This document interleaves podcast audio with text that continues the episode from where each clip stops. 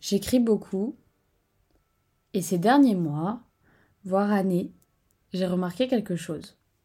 J'utilise bien trop le mot peur.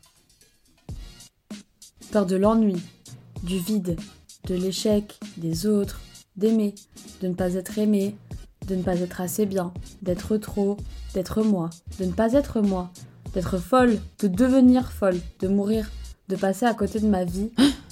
En fait, j'ai peur de tout. J'ai peur de vivre.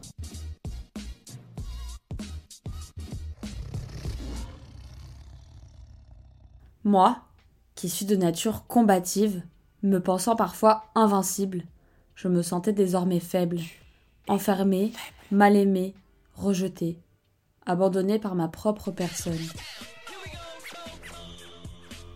Je passais des heures à m'imaginer les pires scénarios, écoutant cette petite voix dans ma tête qui me soufflait que je devais me méfier de tout.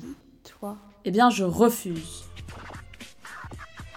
Je refuse d'être l'exemple même d'une société entretenue dans la peur. Peur.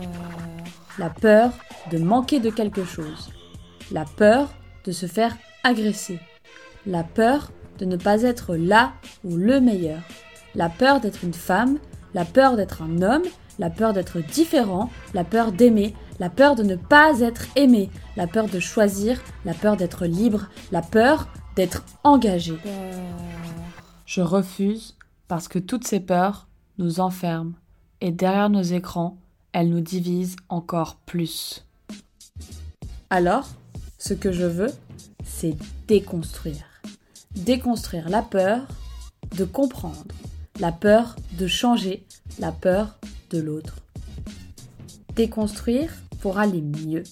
Déconstruire pour inviter à se connaître soi et être enfin soi plus léger, plus bienveillant et plus amoureux de la vie que jamais. Bienvenue dans Ta peur, le podcast qui t'aide à comprendre tes peurs et celles des autres, car chaque peur est légitime et chaque peur est surmontable. Je t'emmène voir au-delà d'elle grâce à des rencontres et des réflexions qui te guideront vers un meilleur toi. Alors, t'as peur?